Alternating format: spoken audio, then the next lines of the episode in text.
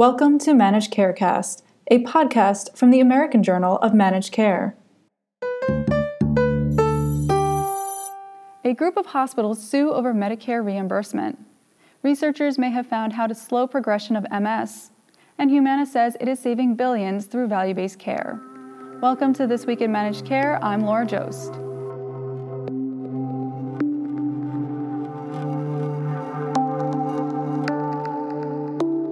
15 hospitals in New York and New Jersey have sued HHS, saying the agency is ignoring a U.S. Supreme Court ruling in their favor on a payment dispute.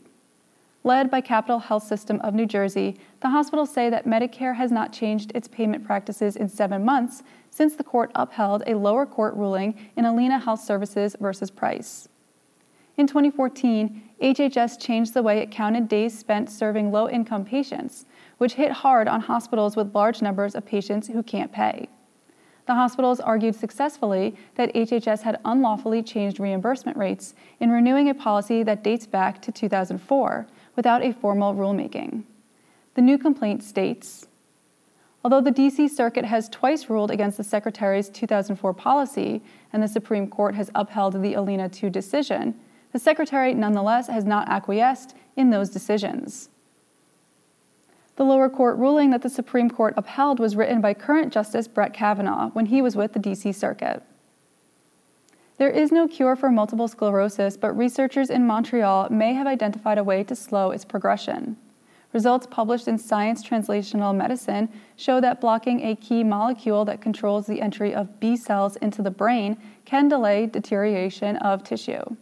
So far, blocking the activated leukocyte cell adhesion molecule, known as ALCAM, has worked in both in vitro human and in vivo mouse studies. Said Dr. Alexandre Prat, the molecule Alcam is expressed at higher levels on the B cells of people with multiple sclerosis. By specifically targeting this molecule, we will now be able to explore other therapeutic avenues for the treatment of this disease.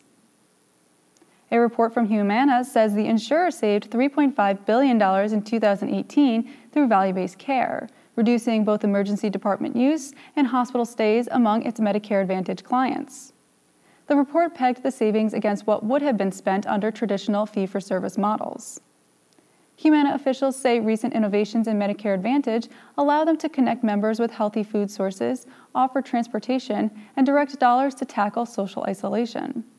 Said Humana's Bruce Broussard, what excites us most about these results is what they say about how we're helping seniors improve their health while also helping them better afford the care they receive. Our members count on us every day to improve their overall healthcare experience, and we are doing that. At the same time, as these results demonstrate, we're getting better at supporting doctors, nurses, and other care providers in their work to help people live healthier lives. In 2020 and beyond, we will keep at this. Humana has been signing more value based agreements with varying levels of risk for the providers and now has two thirds of 3.5 million Medicare Advantage members under some type of value based model. November is Rural Health Month, which gives both health plans and policy leaders a chance to focus on the challenges of rural healthcare delivery and the inequities between rural and urban care.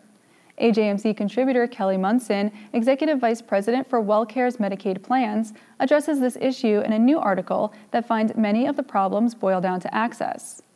Rural areas are less likely to have resources, such as substance abuse treatment centers or specialists for high risk pregnancies, despite greater impact from social determinants of health. Munson writes This lack of access puts an undue strain on the rural emergency department to serve as a point of care driving up unnecessary utilization. Rural ED visit rates increased by more than 50% over the decade through 2016, while urban rates barely increased. With an average ED visit costing $1,389, this can add up. The solution, Munson says, could be greater use of community paramedicine, which is an advanced level of training for paramedics to offer preventive services and healthcare monitoring to rural residents. WellCare has two models for this practice, which could offer work for transitioning military personnel who seek a second career. Finally, AJMC this week featured coverage of our most recent installment of the Institute for Value Based Medicine, which took place just before CMS's announcement of the Oncology Care First model. At the meeting in Nashville, Dr. Stephen Schleicher of Tennessee Oncology urged practices to focus on three areas understanding new payment models in depth because value based care is here to stay, working to educate payers on ways to improve their models so that cost control does not come at the expense of patients, and optimizing care coordination to reduce emergency department visits and hospitalizations, facilitate end of life care planning, and avoid unnecessary tests and treatments. For all of us at AJMC, I'm Laura Joszt. Thanks for joining us.